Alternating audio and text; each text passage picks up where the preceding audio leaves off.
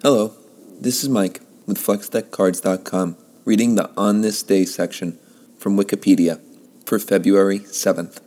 On this day, February 7th, 1795, the 11th Amendment to the United States Constitution, limiting the ability of U.S. citizens and foreign nationals to sue U.S. states in federal courts, was ratified in order to overrule the Supreme Court decision in Chisholm v. Georgia.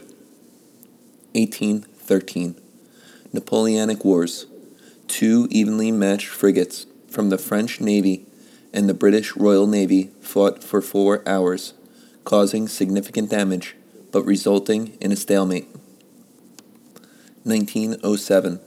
More than 3,000 women in London participated in the Mud March, the first large procession organized by the National Union of women's suffrage societies seeking women's suffrage in the United Kingdom. 1948. Neil Harvey became the youngest Australian to score a century in Test cricket. 1997.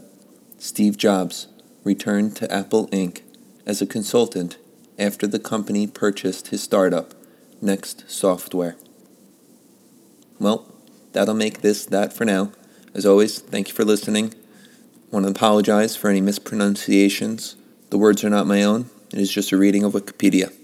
This is Mike with FlexDeckCards.com. Have a great day.